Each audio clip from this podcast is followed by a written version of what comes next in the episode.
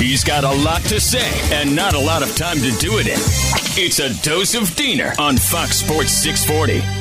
So I'd like to apologize ahead of time because I try to keep this to sports for the most part, but sometimes it's just not going to be about sports. Even though this has a sports angle today, overall picture, you'll see what I mean. So my thing here is that um, the mask mandates, right? Vaccine mandates, all that good stuff. It's just so funny to me when I see in New York how they'll say, "Oh, you know what? Uh, starting next week, the vaccine mandate gonna be gone. You can go to basketball games. You can go to Brooklyn Nets games, and uh, you know you won't have to show that vaccine passport anymore. You'll be good to go." But it doesn't mean that Kyrie Irving can play for the Nets. Again, I kind of got into this last week. I don't care about Kyrie Irving. I don't care about the Nets. They could lose every game for all I care. I, I don't care about what happens to them.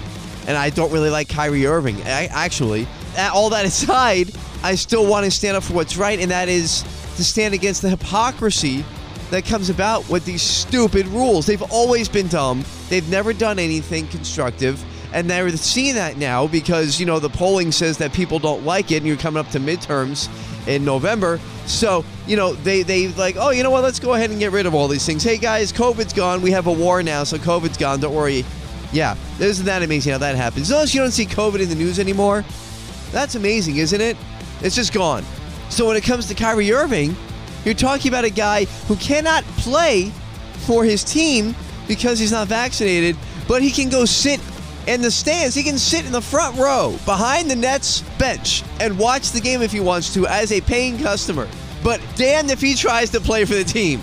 It's just the dumbest thing ever. And then on top of that, you have the State of the Union address with Mushmine Joe Biden tomorrow. Okay, like I said, I'm getting political. I don't care if you like it or not. This is who I am. Take it or leave it. So you got Puddin' for Brains doing the State of the Union tomorrow.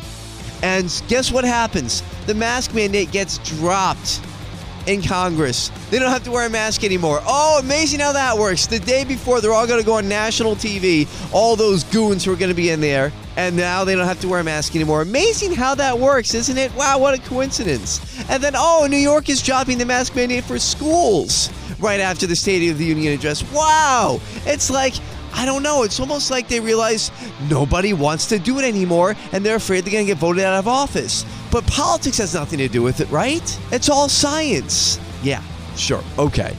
So much to say, so much to say. He's got even more to say, and he'll do so on Twitter. Follow him at SDiener86. It's a dose of Diener every weekday on Fox Sports 640.